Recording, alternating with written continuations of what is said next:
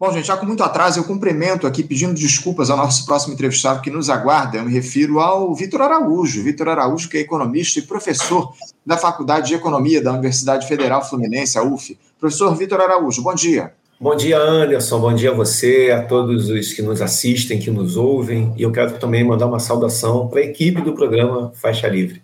Obrigado, Vitor. Obrigado pelas palavras, pela tua presença mais uma vez aqui. O Victor, que já há muito tempo nos ajuda aqui, eh, contribui com os comentários dele para o nosso programa, Vitor. E a gente tem aí, o, Vitor, muitas questões para tratar contigo, porque em pouco mais de sete meses desse governo Lula, a gente tem aí a economia sendo um dos principais destaques dessa gestão pela avaliação da mídia dominante. E é isso que mais me preocupa, Vitor, para te, te ser bem sincero, esses elogios aí que a mídia é, corporativa tem feito ao ministro da Fazenda, Fernando Haddad. Porque se há avanço em relação ao período anterior, que não pode ser colocado aí como critério de comparação, visto o desmonte que foi promovido no país, ô Vitor, medidas como o novo arcabouço fiscal e também essa reforma tributária sem taxar as grandes fortunas atendem em cheio aos interesses do andar de cima, que é justamente quem a grande imprensa representa. Mas eu queria pedir uma análise sua, Vitor, primeiramente para essa trajetória da nossa economia nas mãos do liberal Fernando Haddad nesses últimos meses. As sinalizações que têm sido dadas aí nesse último período, o, o Vitor, têm se dado na direção correta agora com o programa de aceleração do crescimento aí que foi implementado é, nesses últimos dias? Anderson, eu acho que a gente tem aqui alguns sinais que eu considero que são ambíguos tá, na economia. É, por um lado, é, a gente tem aqui é, estimativas que são formuladas no âmbito dos economistas do mercado financeiro é, de uma possibilidade da gente crescer, do PIB crescer algo em torno de 2,3%, foi a última, a última previsão. Não é? é nada mal é, se a gente considerar uma média de em torno de 1,2 ou 1,3 é, que a gente está registrando, que a gente vem registrando desde 2017 até 2022, não é? mas porém muito aquém ainda das nossas possibilidades, aquém é, das nossas necessidades. Né? Então, eu, eu, eu, entendo que, a se confirmar essa taxa de 2,3, a gente vai ficar aqui, digamos, ainda no meio do caminho. Nada mal, porque a gente precisa é, retomar, mas a gente precisa ter ainda aspirações de crescer mais. Né? A gente, por que a gente precisa crescer mais? Porque a gente precisa gerar empregos, que precisam ser empregos de boa qualidade, né? É, gerar receitas, especialmente em razão é, do formato do, do novo arcabouço fiscal. Né? Então, eu acho que a gente tem aqui alguns sinais é, muito ambíguos. Né? De fato, por um lado, é, o arcabouço fiscal tem muitos problemas. O novo arcabouço fiscal, eu costumo chamá-lo, dizer que ele é uma nova lei de responsabilidade fiscal. Né? Ela aprimora em alguns aspectos, mas piora a lei de responsabilidade fiscal em outros aspectos. Né? Quer dizer, então, a lei de responsabilidade fiscal aparece como um fantasma que nos assombra e do qual a gente não consegue é, se livrar. A gente se livra da emenda constitucional 95, a gente se livra do teto de gastos, mas a gente não se livra da lei de responsabilidade fiscal, que aparece aqui é, com uma nova roupagem é, a partir do, do, do, terceiro governo Lula, da sua equipe é, econômica. Eu costumo dizer que, para o arcabouço fiscal é, ser funcional à retomada é, da economia, conseguir dar atração e conseguir repor é, recuperar em, minimamente o serviço público, ele precisa conseguir partir já desde o primeiro ano dos parâmetros máximos. Mas para isso a gente precisa ter uma forte arrecadação em 2023. Esse é, que é o grande desafio. A equipe econômica assumiu o risco. Tá? A própria equipe econômica assumiu esse risco. Tá?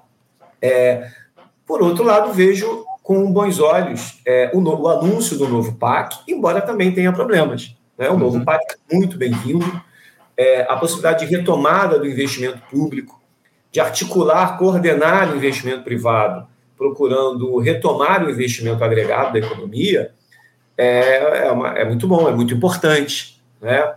É, retomar as obras paradas. As obras paradas é, são algo que nos envergonha. As obras paradas são uma das faces mais perversas das políticas de austeridade. Porque você interrompe a obra, você provoca desperdício.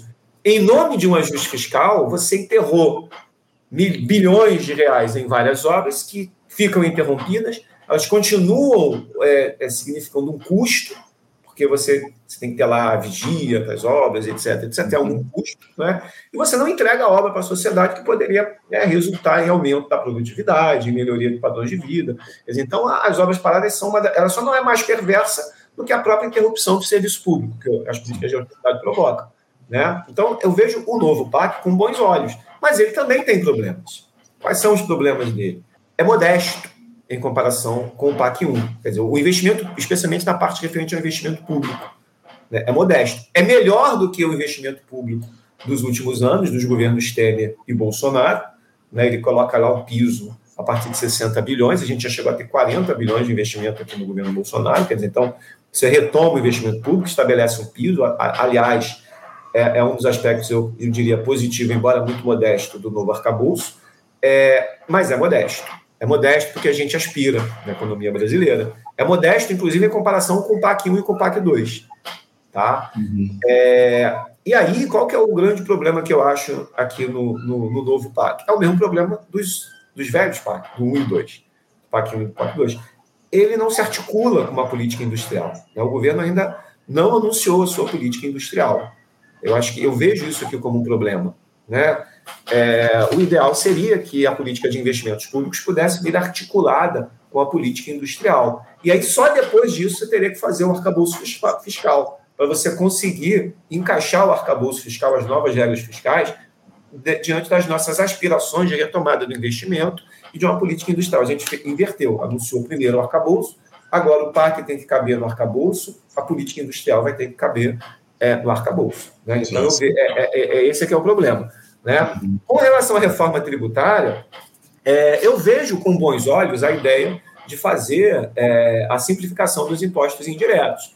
Entendo a estratégia do governo de deixar para reformar o imposto de renda num segundo momento, né? mas, de novo, é uma estratégia arriscada. Né? É uma estratégia muito arriscada, porque a gente precisa corrigir é, toda, essa, toda essa parte do, é, é do, do dos impostos é, sobre a renda, né? corrigir as distorções que levam à pejotização. É, a gente precisa é, melhorar a, a, questão distributiva, né? especialmente no imposto de renda, e, na verdade, sobre toda a tributação sobre renda e propriedade, de modo geral. E aí o governo tem tido é, dificuldade de avançar. Né? Por exemplo, uhum. agora, recentemente, as notícias mais recentes mostram que a tributação dos fundos exclusivos está emperrada ali. Né? O, Lira não, o Arthur Lira não quer fazer a tributação dos fundos exclusivos. Né? Quer dizer, então, quer dizer, o, o governo fez essa opção, é importante fazer a, a, simplificação dos impostos indiretos, mas a parte referente aos impostos é, diretos precisa ter muito empenho do governo e isso precisa muito ser corrigido. Aliás, outro problema da reforma tributária é que, ao, ao que tudo indica, Quer dizer, eu não vi nenhuma sinalização de mudança da composição, é, dizer, de aumento da participação dos impostos diretos na carga, é para você reduzir os impostos indiretos. Eu não estou vendo aqui nenhuma, nenhuma consideração a esse respeito. Né? Vamos aguardar né, a, os próximos passos com relação à, reforma do imposto de renda para a gente ver se a gente consegue detectar aí alguma recomposição. Isso seria muito importante. Nosso sistema tributário ainda é muito regressivo e, ao que tudo indica, vai continuar sendo regressivo. Uhum, sem dúvida. O, o, Vitor, eu queria aprofundar um pouco mais a discussão em relação a essa questão do PAC que você trouxe aqui para a gente, especialmente no que diz respeito a essa, essa, esse tema dos investimentos privados. Mas antes disso, eu queria trazer umas informações. Como eu citei aqui, o PAC foi lançado na cerimônia, na última sexta-feira, pelo presidente Lula, no Teatro Municipal aqui no Rio de Janeiro, enfim. Foram anunciados investimentos na casa de 1,7 trilhão de reais em nove eixos. Saúde, com 31 bilhões de investimento, educação com 45 bilhões desses, desses investimentos ao longo dos próximos 10 anos, infraestrutura social inclusiva com 2 bilhões de reais, cidades sustentáveis e resilientes com 610 bilhões de reais, água para todos vai receber 30 bilhões de reais em dispêndios, transporte com 349 bilhões de reais, setor da defesa vai ter destinado aí 53 bilhões de reais em investimentos, transição e segurança energética com 540 bilhões de reais e inclusão digital e conectividade com um dispêndio aí de 28 bilhões de reais. Uh, Vitor, falando um pouco uh, a respeito disso, há elogios, evidentemente, para esse novo pacto, mas alguns especialistas dizem que o grande desafio para que ele dê certo está relacionado justamente à capacidade de execução dos projetos, à governança do PAC. Eu queria que você falasse um pouco a respeito disso, essa questão da governança, e também falar sobre um outro detalhe, porque desses investimentos que eu citei aqui no novo programa de aceleração do crescimento, 1,7 bilhão, está previsto, via da iniciativa privada, 612 bilhões de reais, o que representa um pouco mais de um terço desses recursos, né? sendo 371 bilhões previstos com recursos do Orçamento Geral da União, outros 343 bilhões das empresas estatais e 363 bilhões em financiamentos. Eh, te agrada essa divisão dos investimentos de recursos, Vitor? Não há aí uma dependência exagerada de recursos privados nesse novo PAC? Sim, esse é um risco. Esse é um risco. Aliás, é, a, a grande aposta no primeiro governo Dilma foi exatamente de que os investimentos privados iriam deslanchar. Né? Toda, toda a aposta das desonerações tributárias do primeiro governo Dilma é, pareceu se afiançar na hipótese de que o setor privado ia fazer, ia converter em investimentos. Eu não estou dizendo que é a mesma estratégia, não estou dizendo que é, que é algo similar, é, mas é, a, a, aposta no investimento é, privado, para o investimento privado deslanchar, o investimento público vai ter que deslanchar. Tá? Quer dizer, é, a gente vai, é, é, isso vai ter que ser muito bem articulado. É, o investimento vai precisar ser blindado dos cortes, vai ter que ser blindado é, dos contingenciamentos. De fato, o novo arcabouço fiscal é, trata o, o, os investimentos com alguma. Quer dizer, dá um tratamento diferenciado para o chamado contingenciamento é, dos investimentos. A gente vai precisar agora colocar a prova e verificar se vai ser, quer dizer, como é que isso vai funcionar é, na prática, porque você, é, a, a, lógica que, eu, que, que, a gente parte, é, a lógica que eu estou assumindo aqui é, é que é, o investimento público ele tem uma enorme capacidade de impulsionar o investimento privado. A gente chama isso tecnicamente de é, efeito crowd-in, né? Quer dizer, você vai, quer dizer, o investimento público né, vai expandir a demanda interna da economia né, isso gera um efeito positivo na iniciativa privada, que também vai compreender é, um, esse cenário de maior prosperidade, vai também aumentar a sua capacidade é, produtiva, especialmente articulada nesses segmentos. Então, para isso funcionar, é, é, é necessário que é, esses investimentos públicos, em todas essas é, é, modalidades, o orçamento geral da União, a parte referente às empresas estatais e a parte referente ao financiamento, isso precisa sair do papel, não pode, e não pode sofrer corte. Não pode sofrer corte. A parte referente ao financiamento é uma parte também, tanto quanto delicada, porque isso envolve. É, é, quer dizer, os agentes que tomarão esses recursos, quer dizer, a operação que vai, é, que vai envolver é, os agentes tomadores desses recursos, podem ser estados, municípios e também é, setor privado, eles precisam estar, então, é, com boa capacidade financeira para que eles sejam tomadores desses recursos.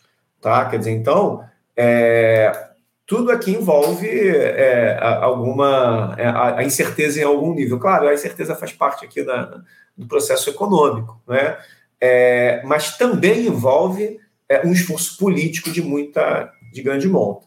Tá? Então, para a gente conseguir executar esse 1 trilhão e 700 bilhões nos próximos quatro anos, é, é crucial que é, esses investimentos sejam os a parte pública dos investimentos, desses investimentos, seja blindado dos cortes, dos eventuais cortes orçamentários, dos eventuais é, contingenciamentos que é, o eventual fracasso das metas fiscais poderá impor.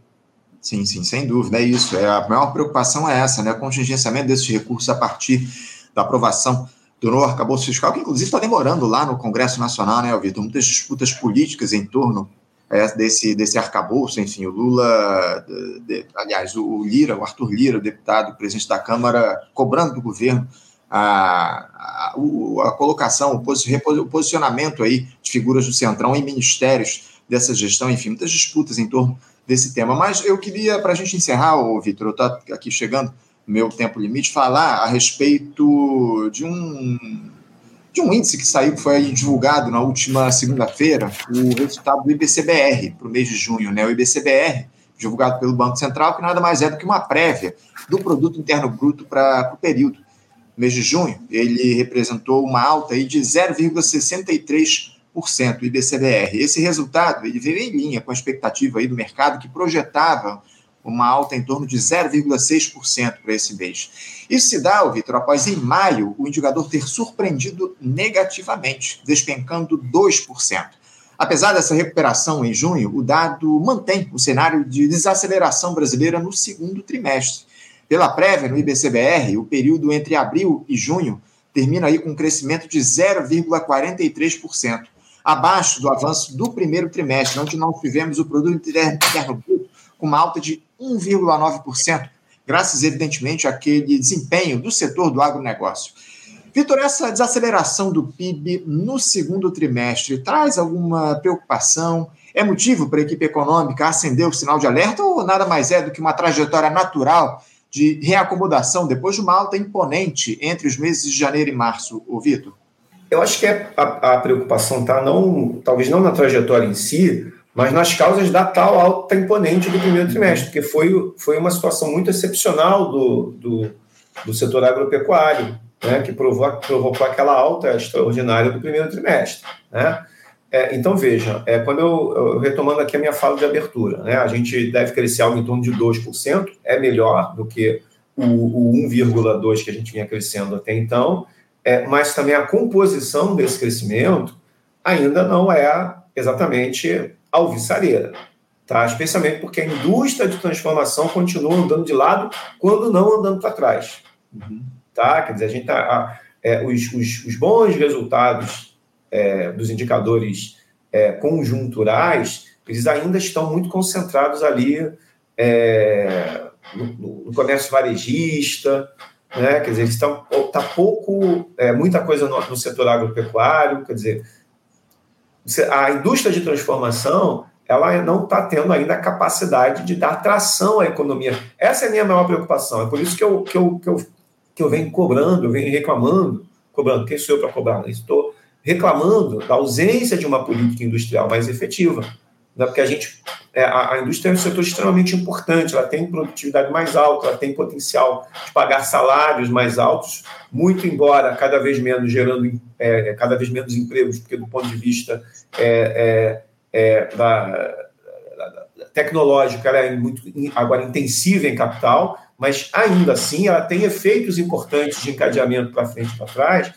É, então, a indústria de transformação é extremamente estratégica para uma, economia que almeja crescer sustentadamente a taxas mais robustas. Né? Então, é, é, é, a minha preocupação com esse. O IBCDR, ele, ele tenta dar uma, uma estimativa, porque o, o PIB é trimestral, né, publicado pelo IBGE, e ele sai com alguma defasagem. Né? Então, o Banco Central constrói esse índice de atividade, inclusive para o Copom utilizar lá nas suas decisões da taxa de juros e tal. Então, ele tem mesmo alguma. Ele é um pouco mais volátil mesmo, entre um mês e outro, ele registra é, dizer, é, mas do ponto de vista assim, dessa tendência, ele aponta para essa desaceleração, mas eu chamo atenção para isso. Eu tenho uma preocupação aqui quanto à qualidade do crescimento. Tá? Esses 2% que a gente deve crescer do PIB agora esse ano, é, ele ainda é um dado é, que eu vejo com preocupação, especialmente por isso. Eu tenho muita preocupação com relação à trajetória, ao futuro da indústria de transformação. É, é, a gente precisa ficar atento no que diz respeito a esse alerta que você faz, à indústria de transformação. Há muitos problemas em relação a isso.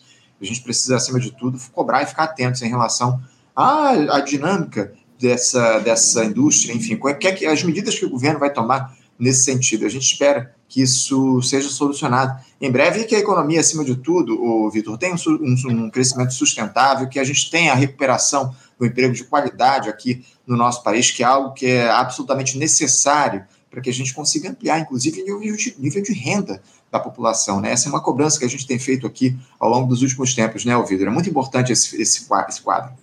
E só para reforçar aqui, o Ministério da Indústria, ao que tudo indica, está sendo objeto de barganha política do Centrão. Uhum. Dizer, não, não, se sabe ainda exatamente quais vão ser os ministérios que vão ser entregues ao Centrão, ao Centrão mas ele é um dos que tem sendo cogitado. Não que o Alckmin seja, digamos, um grande especialista em indústria, mas ele formou uma equipe é, de pessoas muito competentes né, para formular a política industrial. Né? Então, é, uma mexida nesse ministério Quer dizer, você vai dar para o Centrão, quem, vai, quem é, qual vai ser o. Quer dizer, a gente te, eu sei que a gente tem gente lá formulando uma política industrial que em algum, algum momento vai ser lançada. Aí quando você entrega para o Centrão, você bagunça tudo, você muda tudo. É, tudo bem, é verdade, nenhum ministério, em tese, deveria ser objeto de negociação política, ainda mais no Centrão, a gente sabe que tem que ser feito. Tá bom, tudo bem, mas é, é, é uma coisa que chama atenção, quer dizer, a gente tem uma enorme é, é, é importância de formular uma política industrial e o ministério que formula a política industrial é cogitado como parte da barganha política. Então, eu vejo isso com muita preocupação. Não, não tenha dúvida, tá? É, o Ministério da Indústria e Comércio na verdade, o Ministério do Desenvolvimento, Indústria, Comércio e Serviços, que hoje é liderado aí, tem à frente o vice-presidente Geraldo Alckmin, tem aí a possibilidade de ser colocado como moeda de troca nessa barganha, como o Vitor muito bem colocou, em relação ao Centrão. Né, as pressões lá do, da turma liderada pelo Arthur Lira, justamente no sentido de entregar essa, essa pasta nas mãos do, ou do PP ou do Republicanos, enfim, ainda vai ser definida essa questão ao longo dos próximos dias. Vitor, Quero agradecer a tua presença mais uma vez aqui no nosso programa. Muito obrigado por você nos ajudar a entender um pouquinho esse cenário intrincado da economia no nosso país. Desejo a você um ótimo dia e deixo um abraço para ti, Vitor. Obrigado, Anderson. Forte abraço também para você, para todos que nos assistem, também para a equipe do programa Faixa Livre. Agradeço pelo convite. Obrigado, Vitor. Um abraço para você. Até a próxima. Conversamos aqui com Vitor Araújo. Vitor Araújo, que é economista, professor da Faculdade de Economia da Universidade Federal Fluminense, a UF, e comentarista aqui já há bastante tempo do nosso Faixa Livre, sempre nos ajudando a entender o quadro da política e da economia, principalmente aqui no Brasil. Importante o papo que a gente bateu com o Vitor aqui no nosso programa. Você, ouvinte do Faixa Livre, pode ajudar a mantê-lo no ar faça sua contribuição diretamente na conta do Banco Itaú. Agência 6157.